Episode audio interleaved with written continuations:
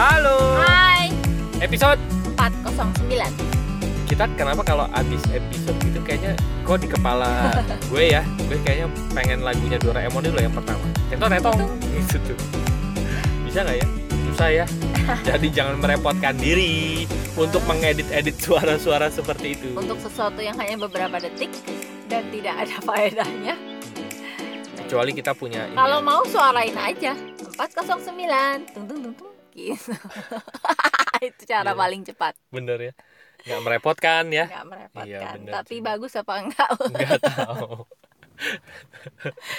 Oke lah, teman-teman, kita mau ngobrol soal hal yang cukup rumit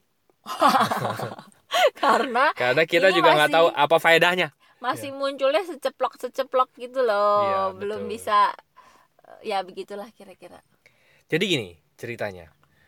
Eh tadi apa ya intinya? Jadi awalnya Ari itu dapat saya juga nggak tahu ya, gue juga nggak tahu nih awal pikirannya dari mana karena ini pikirannya Ari. Gue hanya menyambung. Hmm. Tadi kamu bilang apa?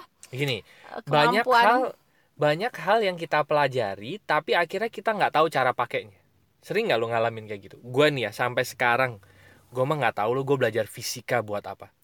Secara jujur gue nggak tahu. belajar biologi tahu dong buat apa? hanya untuk reproduksi itu aja kalau itu nggak usah Aduh, diajar nah muncrat. itu itu alami nah ini kecerdasan alami yang itu nanti kita bahas ya Naluri. naluri Tapi usah berperan nggak? diajarin. Pengetahuan biologi berperan nggak?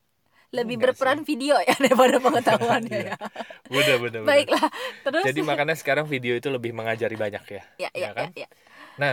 Gue tadi bilang sama Rusi banyak loh hal-hal yang sebenarnya kita pelajari kita mendapatkan pelajaran itu tapi kita nggak tahu cara pakainya kayak tadi gue bilang gue belajar fisika buat apa sih sampai sekarang gue nggak tahu loh sampai detik Belajar- ini gue nggak tahu Belajar kimia buat apa? nggak tahu Apakah untuk menemukan chemistry dengan orang yang tepat? Iya.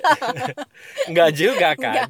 Ya sampai sekarang gua nggak tahu. Nah, Eh, seandainya bisa begitu pasti banyak para anak muda yang semangat belajar kimia. ternyata, Ternyata Iya. eh, nggak ada hubungannya ya. ini ya apa namanya apa sih satu itu apa? Hidrogen ya. Nggak tahu saya. Kadar hidrogen dalam tubuh gue misalnya 20% cocok dengan orang yang punya kadar Alah. hidrogen itu sama. Ribet pakai D. Iya. Susah ya. Nah, Ya. tapi untuk sebagian orang ilmu-ilmu itu mereka aplikasikan. Iya betul ya kan? Contoh fisika deh ada tuh orang-orang yang memang eh, itu apa taman bermain itu kan pakai ilmu fisika sebetulnya ya kan Terus Yang eh, apa? ya. jet coaster iya, apalah benar. yang muter-muter itu Dan itu pasti banyak pakai lah dal- hal-hal dalam kehidupan yang sebenarnya pakai rumus-rumus tapi roket Iya. ya kan itu kan pakai rumus-rumus sebetulnya Iya, cuman iya. ternyata gue tidak mengaplikasikan itu dalam kehidupan gue Terus kemarin gue baru ngobrol sama temen gue Temen gue ini dosen pasar modal ya. Oke. Eh, Dia, gue ngeliat eh, dia lagi ngerjain something lah gitu. Dia screenshot gitu kan. Gue bilang, gila otak lu sih pasti pinter banget bisa bisa ngerjain sesuatu yang menurut gue nggak tahu apaan gitu. Dia bilang lu pasti dapat sih ini waktu kuliah di ekonomi makro. Nah gue mah belajar ekonomi makro cuma buat lulus. Gue Iya. kagak tahu tuh nerapinnya buat apa. Nah ya kan? ya kan asal tahu aja supply demand Betul. Nah, eh gue cuma merasa gini ya, orang yang bisa menerjemahkan apa yang mereka pelajari itu yang jadi ilmu yang bermanfaat jadinya. Nah, gue nih kayak gue kasih contoh ya. Eh gue kemarin baru baca namanya 5 siklus pemasaran. oke 5 siklus pemasaran. Yang pertama adalah kita siklus pertama kita berhasil mendatangkan pembeli baru hmm. ya kan? Yang kedua, kita mengubah pembeli menjadi pelanggan, oke gitu ya. Yang ketiga, kita buat pelanggan datang lebih sering, oke ya kan? Hmm. Yang keempat, kita membuat pelanggan belanja lebih banyak. ya. Ya. Yang, Yang kelima, kita membu- men- membuat men- mengubah menjadikan ya menjadikan pelanggan menjadi tim pemasaran kita. Nah, Hmm. itu lima hal tuh. Oke. oke ini aja gue nggak tahu nih Nah ya, nah ini adalah lima siklus pemasaran. Jadi pertanyaannya, pertinyiinnya, ya kan? Gimana lo bisa menerapkan lima ilmu ini untuk menjadikannya nyata, ya kan? Itu kan dari ilmu harus diubah menjadi sesuatu yang nyata dong. Ya, karena kan? banyak sekali pengetahuan yang kita tahu, tapi kita nggak tahu buat terus pakainya buat apa? Buat apa? Uh-uh. Nah, akhirnya eh gue menyadari bahwa ini sekarang gue ada di satu komunitas yang digital marketing ya. Funnel digital marketingnya itu melakukan lima hal ini gitu. Nah, itu kan sebetulnya waktu funnel ini dibuat mungkin mungkin mereka nggak memikirkan lima hal ini gitu ya. Betul. Tapi secara alamiah mereka buat dan akhirnya, wih jadi nih ini ini lima hal ini bisa dilakukan nih gitu. Berarti ada dua sisi nih ya. Ada orang yang belajar, Nah, udah belajar nih, benar. belajar teknik, betul. tahu ya, Iya. tapi nggak tahu Tapi Terus tidak bisa kebayang gitu. mengimplementasikannya. Uh-uh. ya kan? buat apa ya Nah, gitu. Ini, ini Akhirnya ya banyak, udah ini gitu. sisi banyak. Akhirnya Ya. ya udah. Ada orang yang eh, justru dari sisi melakukan Iya. melakukan nggak tahu. sesuatu Iya. yang mereka pikir biasa aja begitu doang Mm-mm. tapi sebenarnya kalau mau dibedah yang mereka lakukan itu akan menghasilkan teknik-teknik yang panjang Betul. gitu ya Dan itu sesuai dengan ilmu-ilmunya. iya gitu. cuma mereka selama ini ya lakuin aja gitu ya oh Kayak emang bakat ada alami ya gitu ya. emang ada ya tekniknya gitu pada mereka tidak sadar bahwa mereka sudah melakukan kalau Hmm. yang ini Nah, ada yang mereka ketiga tapi. tidak tahu apa yang harus Iya. dilakukan dengan yang eh, mereka tahu gitu Nah, sama Yang ada yang ketiga ketiga. apa? Ada yang ketiga memang mereka belajar dan akhirnya mereka mengimplementasikan Woi. gitu. Oke Nah, eh gua mau bahas yang nomor satu dulu. oke Ini ini kebanyak nih orang. Mereka belajar tapi mereka tidak tahu mengimplementasikannya seperti apa. Orang-orang seperti ini ini cocok menjadi pengajar sebetulnya. Jadi dosen, jadi Oh, iya, iya. guru. jadi pengajar atau mereka yang membantu menerjemahkan ya Iya, atau mereka Eh, menulis gitu ya. memformulakan Memformulakan. Jadi misalnya kayak tadi Rusi cerita sebelum tag rekaman ini ya. Kan ada orang yang tipe yang kedua nih. Tipe kedua tuh mereka kayaknya mengalir aja. Contoh, mereka mengalir apa ya? eh, seni berkomunikasi sama orang. Itu kan Iya. ada ya orang yang memang eh, mungkin gift-nya adalah luas gitu dalam berbicara gitu dia ya. punya naluri Nalurinya. untuk memperlakukan orang itu dengan enak gitu Nah. kan bikin orang tuh seneng sama dia Betul. itu naluri aja menurut dia Bener. Nah terus, tapi kalau misalnya ditanya gimana sih caranya lo bisa luas gitu berhubungan sama orang lain, jawabannya dia nggak tahu. Gue gue ngikutin naluri aja gitu Nah. ya, intuisi aja. Nah orang tipe pertama Uh-uh. itu bisa memformulakan tuh. Mungkin dia yang membuat bukunya. dia akan Gitu. mengamati apa yang orang-orang ini lakukan yang Iya. mengalir aja tapi menurut mereka itu sesuatu yang oh itu menarik tekniknya itu Nah. menarik tekniknya Tapi lo sadar nggak, yang dilakukan sama orang yang pertama ini sebenarnya dia melakukan yang kedua. Iya kan? Kalau di kalau orang lain nanya, kok lo bisa sih nulis begitu? jadi nggak tahu, ya sebenarnya kan? in- intinya Ya. intinya semua orang akan berada di tipe 1, 2 dan 3 untuk Bener. bidang yang berbeda-beda Betul, Nah, yang- betul. berarti yang perlu Satu, kita- dua, dan tiga. Ah, aku mulai. Untung kamu sudah sikat gigi. Kamu sudah sikat gigi belum? Belum. Terus, terus. Berarti kan semua orang akan ada di eh, tipe 1, 2 dan 3 untuk bidang yang berbeda-beda. Benar. Berarti sebetulnya kita hanya perlu Menemukan. menemukan Iya. kita eh, di bidang apa kita berada di tipe yang ketiga atau tipe yang kedua juga sudah cukup. Tipe, semula sebetulnya ya, tiga bidang ini kita bisa menghasilkan banyak loh. Oh, oke. Bisa, misalnya contoh, eh, di tipe yang Ya. pertama eh, bisa menghasilkan, tipe yang kedua bisa menghasilkan, tipe yang ketiga juga bisa menghasilkan. Ya kan, karena dia bisa memformulakan dan dia bisa melakukannya. Iya, tapi berarti tipe yang satu kemudian bisa memformulakan, dia sebenarnya kan ada di tipe dua. Kedua, untuk urusan bener. memformulakan. Betul, betul, Maksudnya jadi kita perlu, gue nggak ngomong bidang ya, Iya. karena bidangnya itu nanti akan balik lagi ke masing-masing orang gitu. Betul. Tapi berarti kita perlu perlu memfokuskan, memprioritaskan diri di hal-hal yang Iya. kita ada di tipe Kedua berarti. dua. Betul dong. Ya Oke. kan? Kayaknya kayaknya Oke, kita juga nggak eh, tahu kita nggak bisa gitu iya ya. effortless kan gitu. Nah, Iya. jadi pertanyaannya adalah lu udah ketemu belum hal-hal yang kayaknya lu sebetulnya bisa ngelakuin dan lu jago lo ngelakuin itu. Tap- tapi sampai orang lain ngelihat itu sesuatu yang sebenarnya eh orang lain ng- ngelihatnya lu jago di situ Iya, dan kalau lu ditanya gitu ya kalau ditanya gimana sih lu bisa kayak gitu lu sampai bi- bisa bilang Hmm, Hah? gimana ya emang emang itu emang berharga ada ya? gimananya gitu iya ya? iya. Bener bener. Emang ada gimananya? Bener. Itu sesuatu yang eh, mungkin lo perlu sangat perlu pertajam loh gitu. Dan Kayak- sebenarnya kalau orang udah ada yang nanya dia gimana Hmm. kemudian dia akhirnya menyadari bahwa oh ada sesuatu yang eh, tidak biasa dari yang dia lakukan Iya. sebenarnya dia akan mulai bisa loh keluar oh yang gue lakukan ini ini ini ini. Karena bener. dia mulai menyadari yang dia lakukan dan mungkin dia juga akan bisa akhirnya memformulakan yang dia lakukan. Bener. Tapi perlu nyadar dulu bahwa eh, itu something gitu. Betul. Gue kasih contoh ya. Gue kayaknya udah kita udah pernah bahas ini di podcast yang lama banget yang Usain Bolt.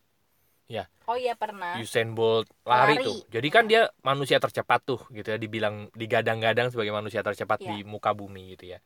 Nah si Usain Bolt pas lari ini dia mah lari-lari aja Iya, kan? lari-lari aja. Setelah itu dia diteliti lah dia tuh kenapa bisa lari cepet? Karena di slow apa? Di slow motion terus Iya, di dipotong-potong lah ya Iya, ininya ya. karena dia waktu ancang-ancang kemiringannya ba- kemiringan badannya tuh sempurna eh, sudutnya berapa kakinya terus angkatan kakinya pada saat lari tuh efektif segala macam gitu kan. Pas ngejejek kakinya juga posisi kakinya yang mana dulu yang ke tanah gitu kan. Itu kan kayaknya presisi ya gitu ya. Nah Itu tapi kalau- pertanyaannya Usain Bolt itu kan udah di tipe yang kedua sebelah. Dia mah lari-lari aja kan. Nggak mikirin yang begitu gitu. Ya. Tapi sisi pelatihnya, pelatihnya kan jadi yang nomor satu, yang tipe nomor satu kan. Dia itu ngeliatin si Usain, ya apa si Usain Boltnya itu gitu. Nah, tapi si pelatihnya itu juga sebetulnya lagi mempraktekkan yang per yang kedua. Di sisi pelatih Coaching, ya. ya kan. Kalau orang ditanya lu kok bisa sih ngelatih Usain Bolt nanti Usain Bolt harus ini harus ini harus karena ini dia punya gitu. kemampuan menganalisa dan eh, mengamati gitu Benar. kan ya ya ya gitu. Jadi bagi Usain Bolt pelatihnya adalah nomor satu gitu ya. Bener untuk kan? lari untuk lari gitu. Uh-uh. Tapi bagi orang lain si pelatihnya nomor dua untuk untuk Coaching. kemampuannya dia coaching melatih gitu. ya Jadi poinnya di podcast kali ini adalah gini. Eh coba deh lo temuin. Gue juga mungkin gue sama Rusi dia sih udah tahu lah ya, udah Apa? lebih kebayang lah ya eh, Hmm. hal-hal yang kalau lo dapat pertanyaan yang tadi deh, kok lo bisa Hmm. sih ngelakuin kayak gitu gitu. Nah, terus Ada lo lu ada seper lu juga mikir jadi ikut mikir iya ya kok gue bisa ya gitu nggak? Mm-mm. Nah, itu satu tanda-tanda lo tuh punya itu gift lo tuh Ya, ya, ya, itu ya, ya. sesuatu yang Hmm, bener-bener benar-benar. Bener-bener coba deh lo cermati lo asah lebih dalam. Oke. Jangan-jangan itu jalan hidup lo. Iya. Gitu. Jangan-jangan itu adalah gift panggilan jiwa lo yang yang mungkin selama ini lo nggak nggak sadari. Nah gara-gara ditanya aja lo sampai mikir kan? Kayak ada Masa orang iya yang sih? nanya kok lu bisa sih baik banget mau nolongin orang mulu ya? Iya. itu kan aja kan? Terus Hah? kitanya juga ah baik banget. Enggak ah, biasa aja kayaknya. Iya nah tapi kita biasa. orang dan tapi jangan cuma satu orang ya. Iya. Kalau lo sering tuh dapetin begitu lo harus pertimbangkan lo gift itu loh, gitu. Nah eh, kayak gue sering tuh ditanya sama orang kok lo bisa sih ngomong. ngomong kayak gitu? "Hmm, gimana ya? Gue mah ngomong-ngomong aja gue ngelihat ini ya gue bisa jadi bahan gitu. Terus kalau nggak sudut promosi gitu. Nulis copywriting gitu ya Eh, kalau Rusi kan nulis mah nulis aja ya memang itu eh, cara dia belajar gitu. Tapi kalau gua nulis itu memang niatnya jualan gitu. Iya. Beda nih beda nih. Betul jelas Gitu. beda. Nah tapi jualannya tuh nggak kasar gitu. Jadi ada satu kejadian yang memang gua lihat dan akhirnya jadi sudut jualan gue gitu copywriting gue. Hmm. kalau ditanya kok lo bisa sih eh, punya ide kayak gitu? Iya. kok bisa ya? Atau ya? Nggak tahu gua mah Ya. ada aja gitu di kepala gitu. Sampai akhirnya ada jeda sesaat dulu untuk gua memikirkan. Sampai kalau misalnya gua pikirkan terus menerus mungkin gua ketemu tuh formulanya baru setelah perun- perenungan. Ah, baru gue bisa memikirkan oh mungkin karena gua kayak gini mungkin gua kayak gini kayak gini kayak gini. betul betul betul. Itu sih poinnya yang mau kita ceritain di podcast. Apa? Iya benar. Apa? Tadi kamu mau bilang apa mau bilang gara-gara nulis oh iya enggak gue tiba-tiba kepikiran kayak orang nulis yang bisa eh kan ada ya orang yang nulis udah tahu udah udah diajarin tuh Hmm. kayak make di dipisah disambung nah itu tuh terus koma Hmm. koma itu kan harusnya abis kata langsung koma baru spasi gitu Iya. nah yang kayak gitu-gitu kan eh, beberapa sebagian besar orang mungkin akan menganggap itu hal yang remeh dan Iya. mungkin harus kayak dipikir ini apa ya. Tapi ada orang-orang yang kayak ya udah feelnya aja begitu gitu. Iya. Ya kan? Bener.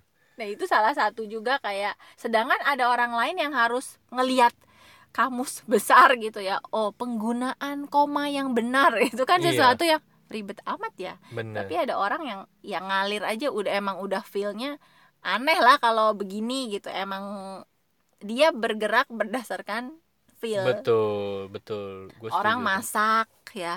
Iya. Orang masak eh, diformulakan dalam resep Tapi belum tentu rasanya sama kan? Iya. Karena mungkin orang-orang yang eh, apa ya yang memang ngefeelnya masak ya dia punya yang uur-uurannya itu kan tidak bisa diformulakan kan? Yang cuma Kan- ngambil garam iya. uur itu Ini kalau dibahasakan di buku resep apa? Secukupnya iya ya kan? Ambil sejumput. iya. Garam secukupnya. Secukupnya itu berapa? Kalau gua masak seloyang ini berapa? Kan Secukup. bagi orang perlu mikir tapi bagi yang goreng sebagian hingga kuning kecoklatan. Yang ada coklat ke coklat kuningnya. tuaan. Nah itu tuh yang kayak gitu kayak gitu tuh. Jadi eh, sering kali mungkin itu hal-hal yang remeh ya teman-teman. Tapi jangan anggap remeh hal-hal itu gitu mulai dari memasak tadi Rusi cerita ada bercocok tanam berkebun ya ada orang yang Berkebun. tangannya itu entah kenapa nanam apa aja tumbuh gitu iya itu wah itu luar biasa loh Padahal sebetulnya orang lain udah pakai nyontek, udah pakai pupuk ini, udah pakai itu, ya kok eh, begitu ya ke tumbuhnya. Iya. Nah, hal-hal seperti itu tuh eh, perlu disadari dan siapa tahu itu bisa jadi jalan hidup lo gitu. Jalan hidup yang mungkin bisa memberikan lo keberlimpahan yang luar biasa gitu ya. Iya betul. Iya deh. Kita gitu eh, iya karena gue belakangan ini sering banyak dapat pertanyaan. Mungkin karena gue lagi sering eh, edukasi tentang yang human design itu ya. Jadi banyak banget orang nanya, gue nih bisanya apa ya kan? nah, itu itu tuh- tuh, itu tuh. Ini udah hal yang sering banget kita bahas juga di podcast, tapi gue sama Ari juga ngalamin kita berdua juga butuh waktu proses sampai akhirnya benar-benar tahu gitu ya. Nah, ada orang-orang yang baru mulai baru mulai mau menjalani proses gue nih harusnya Apa ya? ngapain ya, Iya. gitu.